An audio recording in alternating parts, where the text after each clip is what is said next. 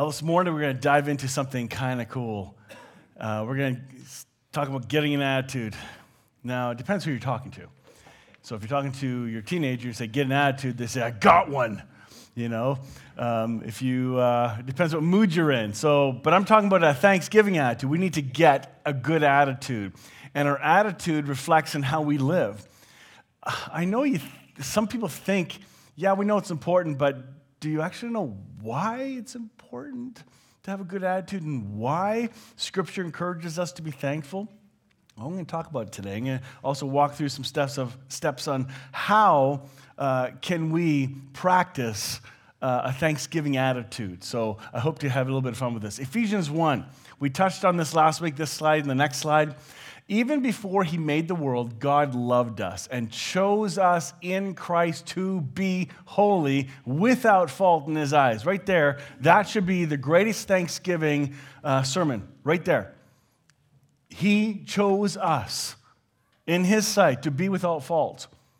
So, for those of us who might be beating ourselves up because we think there's a fault, there might be in your behavior, but not in your nature not in the real you, not in who you really are, do we always act out of who we are? Or do we sometimes act according to a false self we've come to believe about ourselves? Yes. Well, you're standing before God without fault. You are already chosen to be holy. You're already holy. You don't have to try to become holy. I read a book years ago at camp uh, called The Pursuit of Holiness by Jerry Bridges. And at the time, it impacted my life. But years later, I look back and what was I thinking? I didn't see that I was already holy, and the book promoted the idea that I wasn't. Therefore, I had to become more holy. And here's the steps of how to become, and not only become, but maintain your holiness. Whose job was it? Mine. How many times have we been taught it's up to us to stay right with God? How many times have we been told, here's your steps to get right? Here's the steps to get forgiven because God can't handle sin. No, no, no, no, He's too holy. Well, why does He then? There's an Old Testament text that uh, implies that God can't stand sin and uh, He's too holy for that. And they take that verse and, and they forget that two verses later it says, But why do you then if you're so holy? Like, this God we say we believe in is better than we thought, even before He made the world before creation.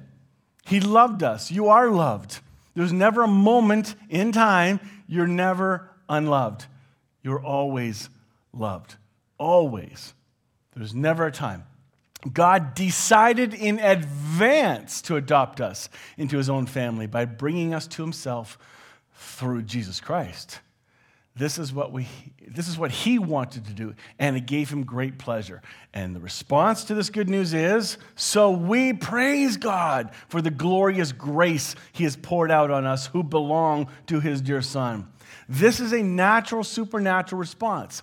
You are a supernatural being. You are a spirit being. Your spirit responds to the good news with joy, with thanksgiving, even though your bodies are going, you know, praise the Lord. Mm-hmm. You know, the charismatics are all jumping all over the place. The, the little more serious group, they're, you know, we're working on it. your expression, whatever your personality is, that isn't the issue. What's your spirit doing? Is your spirit rejoicing? Are you excited in your spirit? It does not have to show in your face, although it's easier to teach when I see responses, you know, instead of stare, you know, stone faced. Mm. We're not playing poker here this morning. We're, we're celebrating Christ. And uh, if something is connecting with you, it, it helps to see your expressions. That's how we read each other. That's what relationships are about. Here's some advice from a good God. 1 Thessalonians 5.16. Again, this is from last week, but it fit, and I told you I'm bringing this back. Here we go. It says in the message, be cheerful no matter what. Boom. Pray all the time. Thank God no matter what happens. This is the way God wants you, who belong to Christ Jesus, to live.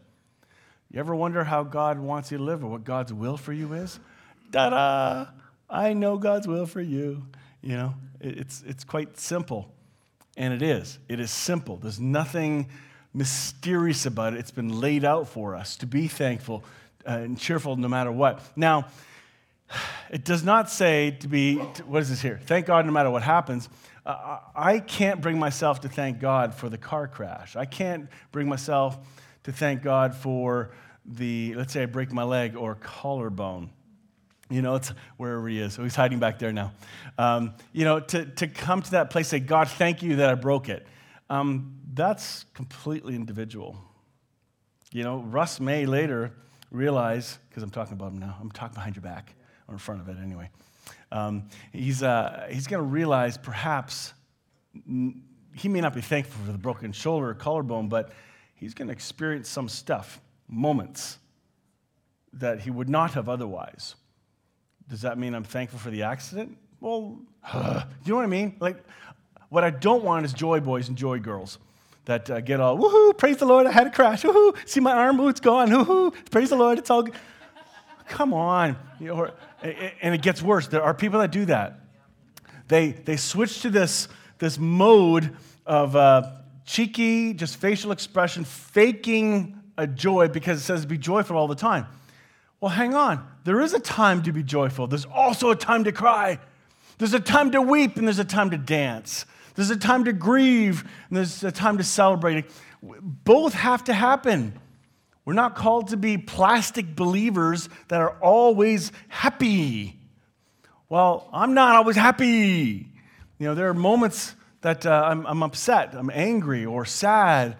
Uh, I did a funeral recently where, man, I, I, I welled up with a lot of emotion as I'm hearing about the one who died, thinking, wow, this family's deeply grieving, and I felt myself grieve with them. I'm not going to sit here and go, well, they're with the Lord. Aren't you happy about that?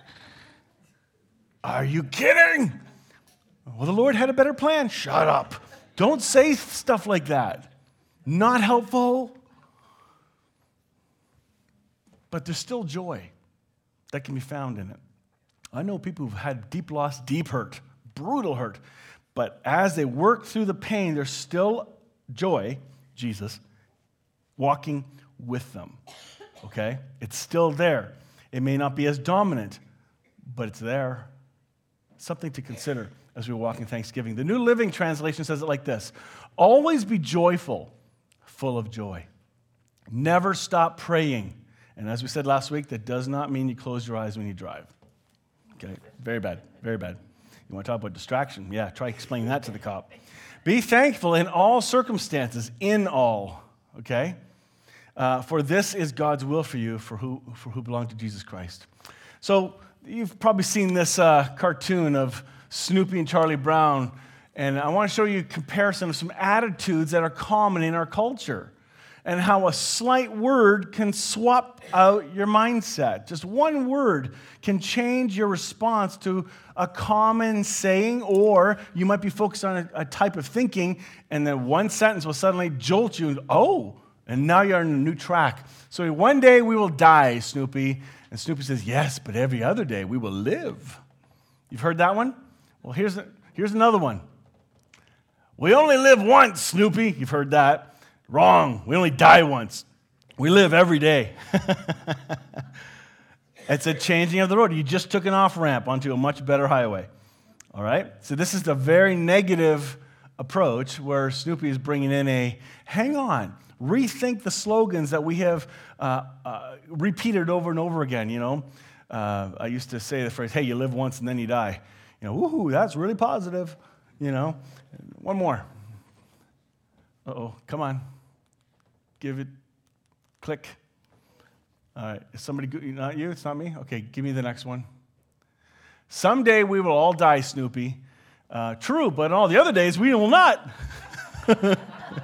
so, Snoopy just has to spin it into a happy way and cause us to think in a more thankful way. Because if you focus on the dying, yes, guess what you're going to see?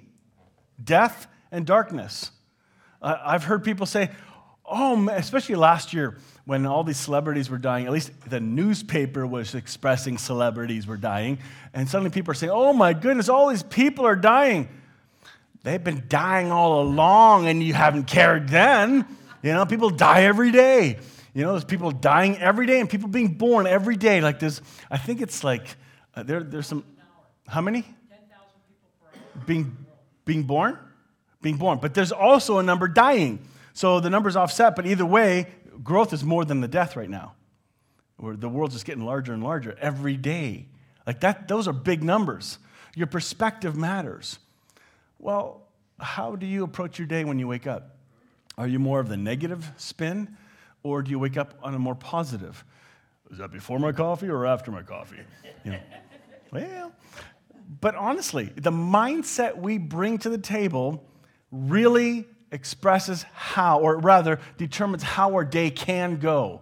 We can have the same events happen every day, same routines, but it, with a certain attitude, it all changes. Suddenly everything looks negative or everything looks really positive. Even with a negative thing happening, you get to choose. You do. Let's take a look at this. Bruxy Cavey, I love this post that he did. He says, Dear God, please help me be awake, attentive, and available to everyone I interact with today. That's a great prayer. Isn't that great? Here's what he means awake to my identity as God's image bearer. What a fantastic way to start your day. I am a child of God. I am the image of God. I am clean. I am holy. I wake up a child of the living King who lives in me. I know my identity. Okay? What a fantastic way to start your day. Number two, attentive, because here it says awake and attentive and available. Attentive, giving the gift of focused attention to others. How many times we just brush off people and have your dutiful hello hey at the coffee shop or what, you know, but to stop and have a focused intention on somebody and to, to ask, how are you really doing? You know how, how you have that pause? How are you doing? You're not, sometimes somebody asks you that and you go, ooh, they actually mean it. Instead of, how's it going, eh? You know, well, they don't really care. Usually when you have, how's it going, eh?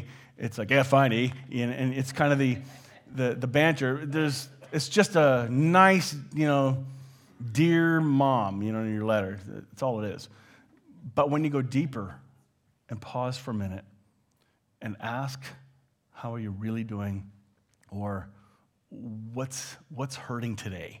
You know, your, your conversation will suddenly change and it changes your intention. And last one, he says, available. Ready to invest time and energy as opportunities arise. What if God is presenting you a profound moment to impact someone's life? A profound moment to speak light into someone a positive encouragement. Somebody may be thinking of um, considering taking their life, and people are doing that right now. They're thinking about it right now all around the world. It's a huge problem. Suicide is a huge issue. The, the bent of depression can bring you past a marker of darkness where sometimes there, there isn't coming back and they take their life, or at least they attempt. What if, what if they're here and they meet you and through a kind gesture, even if you just buy the person a coffee or just smile or open the door for them, there's a kindness light that shone into them and you have no idea you've impacted them. These are the kinds of things to wake up to. This is where you get to choose your attitude. Get an attitude, yeah, a good one. I saw this, I thought this was really cool. Note to self What is my purpose in life? I asked the void. What if I told you that you fulfilled it when you took an extra hour to talk to that kid about his life? said the voice or when you paid for that young couple in the restaurant, or when you saved that dog in traffic, or when you tied your father's shoes for him. Your problem is that you equate your purpose with goal based achievement. The universe isn't interested in your achievements, or I would say for me and for where we are here, I'd say God is not interested in your achievements, just your heart. When you choose to act out of kindness, compassion, and love, you are already aligned with your true purpose. No need to look any further. Sometimes we th- overthink what's God's will for my life? What's God's purpose for me? What direction should I go? Because my world tells me I have to have it planned out. What if God's going to show you as you are going? You ready for that? If you're not looking for it, you won't see it. But if you're attentive, you may hear it. And by the way, God's really good at get your attention anyway. Next. All right. Why is this sucker not working? Here we go. KFC. Since it's Thanksgiving and he does chicken, but so what? You want to talk about an attitude? This man has a story. There are a couple of biographies that have been written, and they almost contradict each other. But the essence of the story is still the same. Some of the facts, not quite sure, but there's a pattern of truth here that I want to share with you to show you it's never too late. And your attitude does matter. Mr. Sanders, at the age of six, his father died, five or six. In seventh grade, he dropped out of school and then he left home to work on a farm. At age 16, he faked his age and enlisted in the army. One year later, had an honorable discharge. Then he worked as a railroad laborer, got fired for fighting, studied law, but got kicked out due to another fight. He became an insurance salesman, but got fired for insubordination. See a pattern? um, in 1920, he founded a ferry boat company and tried cashing in to create a lamp manufacturing company, only, only to find out another company had a much better product. He was married at 18. At age 19, he was a father. At age 20, his wife left him and took the baby daughter. He became a cook and dishwasher at a small cafe. Some say he owned a motel and it burned down. He failed, he, he failed in an attempt to kidnap his own daughter and eventually convinced his wife to return home. Later, he retired at age 65. On the first day of retirement, he received a check from the government for $105. He felt the government was saying that he couldn't provide for himself, so he decided to commit suicide. Life wasn't worth living anymore. He had failed so much. He sat under a tree writing his will, but instead he wrote what, would, what he would have accomplished with his life. He had realized there was much more that he hadn't yet done. There was one thing he could do better than anyone he knew, and that was how to cook. So he borrowed $87 against his check, bought and fried up some chicken, used his recipe, and went door to door to sell them to his neighbors in Kentucky. Remember, at age 65, he was ready to commit suicide. But at age 88, Colonel Sanders, found, founder of Kentucky Fried Chicken, the entire empire, was a billionaire. The moral of the story is never too late to start over. It's all about your attitude. Never give, give up no matter what. Even when he was writing things down to give up, because he did, right? He gave up. He came to the point of giving up. Well, guess what? There's even hope in the giving up. And somehow his mind shifted. Like, that's just one guy. And now people are eating greasy stuff. Is that a really good thing? I don't know. but he had so much stuff go on in his life so many hardships. And we can read stories about all kinds of people like this. This author, Douglas Abrams, was writing about a, uh, a, bishop and a Buddhist. And so this quote was from that book. Both Christians and Buddhist traditions, perhaps all spiritual di- traditions, recognize the importance of gratefulness. It allows us to shift our perspective, as the Dalai Lama and the Archbishop counseled, toward all we have been given and to all that we have. It moves us away from the narrow minded focus on fault and lack to the wider perspective of benefit and abundance. Sometimes we forget how much we do have. And I, I, promise you, one of the greatest hindrances to seeing the abundance we have is looking at somebody else's stuff. One of the worst places is Facebook.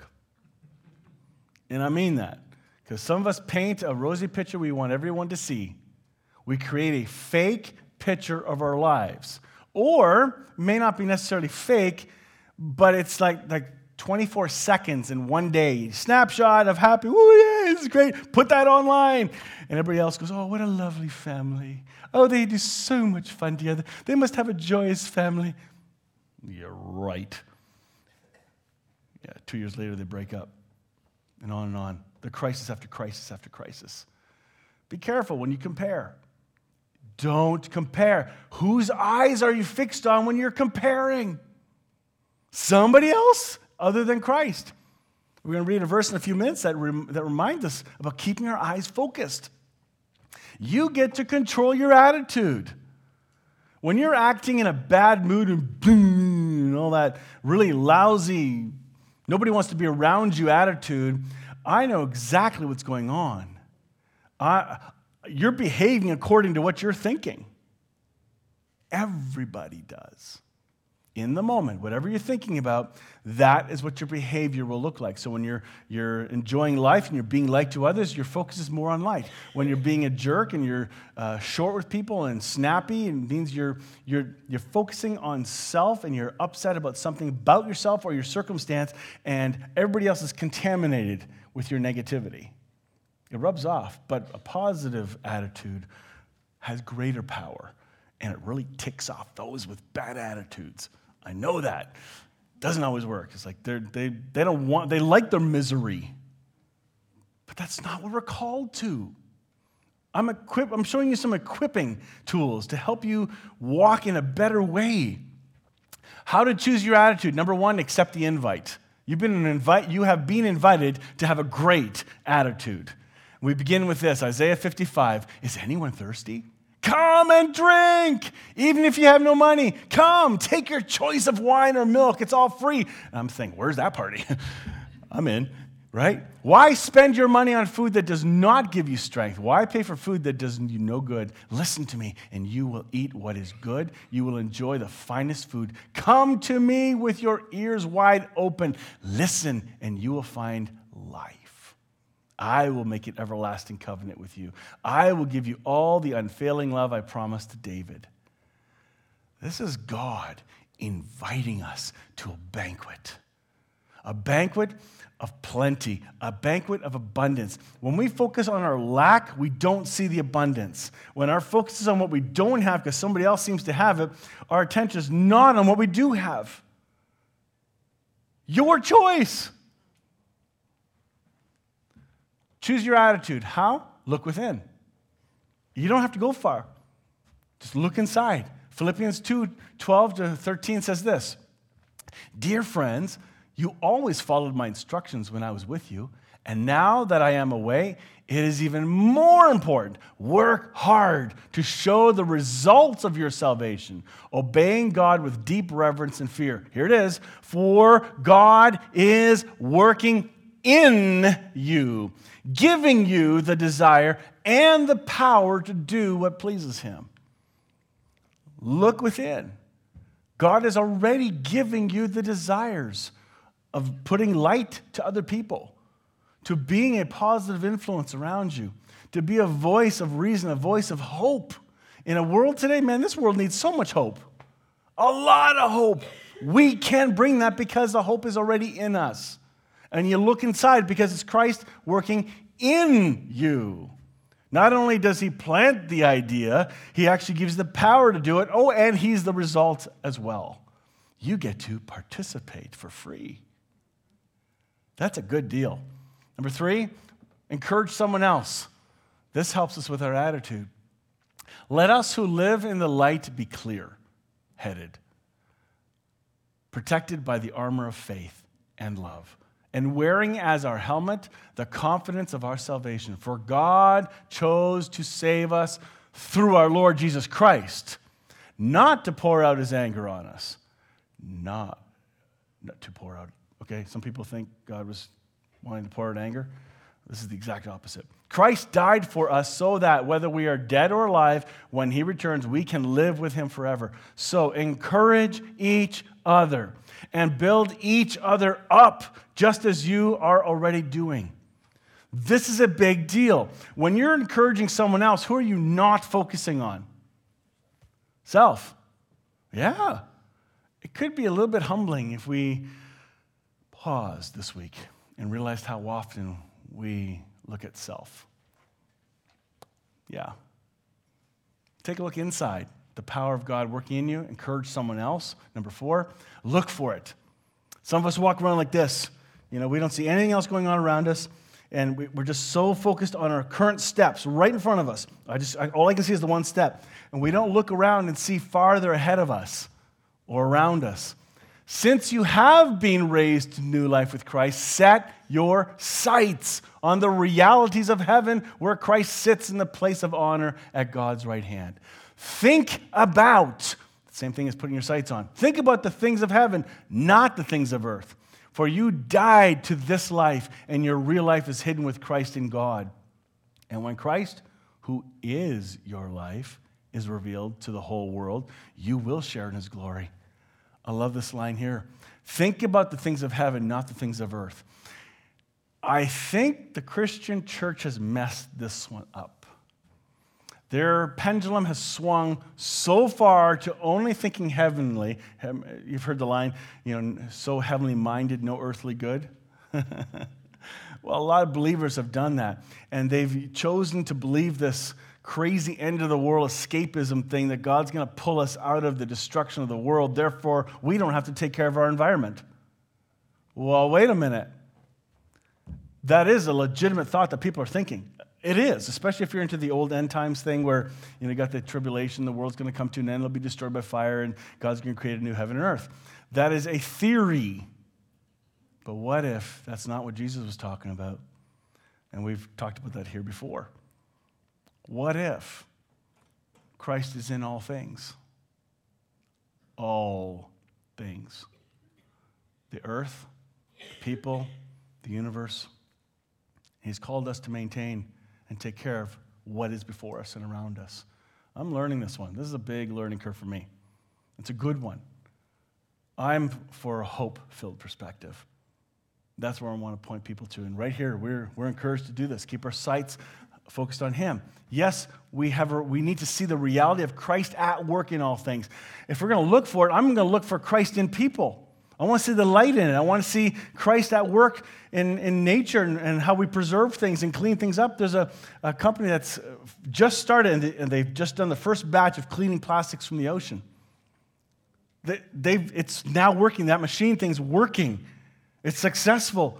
It's going to take a long time, but it's working. And if that's just one person, one company doing it, imagine the whole world collectively, slowly. I, I think, I think there's hope much more than the doom and gloom we're hearing today. Half of it's politically driven, and I don't like it. I, I don't know which story to believe. It's really difficult. So, if I don't know which story to believe, I'm going to focus on Christ. Father, show me where I live, in front of me, around me. How can I be an, how can I make an impact and, and be a light to people around me? It's, it's very practical if you're looking for it. Number five, live it out, act it out. Hebrews 12 says, Since we are surrounded by such a huge crowd of witness, witnesses to the life of faith. Let us strip off every weight that slows us down. Then it says, especially the sin that so easily trips us up. You mean there are things that can weigh us down that are not sin? yep, there are. I'm not going to tell you what they are because I don't know. Uh, it's, it's, you guys have to figure that out. Let the Holy Spirit show you. But it says, let us strip off every weight that slows us down, especially the sin that so easily trips us up, and let us run with endurance the race God has set before us. We do this by keeping our eyes on Jesus, the champion who initiates and perfects our faith. Oh, I love that. God is your initiator of your faith. You did not muster it up. You didn't find it hidden under a tree at Christmas. Jesus gave you your faith. He's the initiator and perfecter of it. He's the one at work. There's no independent faith, that's impossible. Because of the joy awaiting him, he endured the cross, uh, disregarding its shame. Now he's seated in the place of honor beside God's throne. Run with the vision and direction God's given you. If you don't know what that is, that's fine. You can still rest in your spirit and wait, but there's still work to do. There are things around you to still be doing. God's not going to have uh, such and such a company phone your phone number because it'll come to that person in a dream. Say, call this number and hire this guy. Really? I have not heard a single story of that ever happening ever, okay? You know, this is not about sitting around, I'm resting in the Lord, you know, He'll find me a job, pass the chips. Um, no, doesn't happen. Get off your donkey and work. Put every effort into being who you are. Okay? Really important you see that. Number uh, six, how to choose your attitude? Take time to contemplate and meditate. Habakkuk 2, yep, Old Testament. I will climb up to my watchtower and stand at my guard post. There, I will wait to see what the Lord says and how he will answer my complaint. Oh, I love that. You're allowed to complain. then the Lord said to me, Write my answer plainly on tablets so that a runner can carry the correct message to others. So, two things are going on here. This individual is going up to a place of quiet and alone. Okay? We used to legislate that in the church that you have to have your quiet time, you have to have your devotions, uh, and we made it a duty. Well, as soon as you make it a duty, guess what happens? Nobody wants to do it now. But what if you get to? What if you discover the value of having five minutes, 10 minutes, half hour? Um, and, then, and then people end up bragging, I spent an hour with the Lord at 6 a.m. Oh, yeah, well, I did 5 a.m. Well, I did 4 till 6 a.m. And on, it gets stupid, okay? Th- that's not what the comparison's for. For you, it could be between 11 and 11:15 because you happen to be on coffee break and God's showing you something about himself. Taking time to meditate and contemplate what is God showing you? And some of us are inclined to write stuff down. I know one guy in this church who you'd never think of him as a writer uh, down of notes, but once in a while he hands me these scrap pieces of paper. I'm thinking, what is all this? And they're thoughts God gave him. Oh, context. So uh, he, he'd been jotting them down. He didn't want them to be lost. I started doing that with my calendar because it's the easiest thing to grab and type something in. When a neat thought hits me, I, I don't want to forget it. But we need to take time. If you don't take the time, you're not going to be able to hear and recognize the voice of the one living in you. Now, God's still big enough to get your attention. But hey, there's some wisdom in Scripture that says, go take that time, find a quiet place. Jesus modeled it. He went off to a quiet place. He liked his buddies, but he needed time alone with his heavenly daddy. And he did. He found value in it. And they recognized it.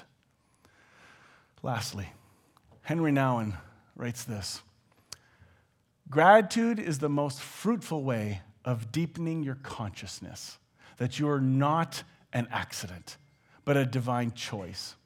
It is important to realize how often we have had chances to be grateful and have not used them.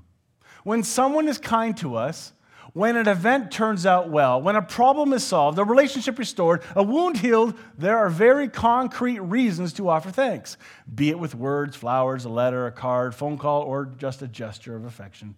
Every time we decide to be grateful, it will be easier to see new things to be grateful for. Gratitude begets gratitude, just as love begets love. That's something to think about today. Neuroscience today has proven clearly that when we have an attitude of thanksgiving and we are we begin thank, being thankful each day, even for short moments of time. Try it for 30 days or 60 days, whatever it is. It physiologically changes your brain. It changes the chemicals. It adds, it, it physically has an effect on your body, including in the effect of your, your energy levels, your sleep um, options, your well, sleeping better, uh, you name it. There's a whole list. I, I didn't bring the list with me. But there's enough research out there. You just Google it, and boom, you're going to find a whole ton of stuff on the first search. Dr. Carolyn Leaf is a great uh, person who studies this stuff um, and how science and faith work together. She's worth looking up on YouTube. End with this today gratitude begets gratitude, just as love begets love. Have you ever sat around at a dinner table and, you know, family says, okay, everybody say something you're thankful for? Ugh. You know, you go, fine, I got to think of something fast because my turn's coming. But something does happen. As you go around, and the first couple might be kind of corny, then it starts to get more real and suddenly goes around and maybe even goes around again as more and more people start to wake up to layers that they're not thinking about normally that they realize ah i have more thankfulness in me than i realized and the conversation turns to become more enlightened may you bring that back to your family tables today or in the discussions you're going to have one-on-one with individuals or on your own quiet walk or moment of time together i hope you consider that Let's pray. Father, wake us up to your goodness in us. Wake us up. May we walk in thanksgiving in all that we do. Amen. This morning, we're going to take up, take up an offering. We're going to take up two offerings. And uh, the first offering is for Hope Fellowship because it costs to be here. Those that are watching online, I encourage you also, if this has been an encouragement to you or any of these messages, you can give online as well. We could really use it, it'll help us keep going. Um, but the second offering,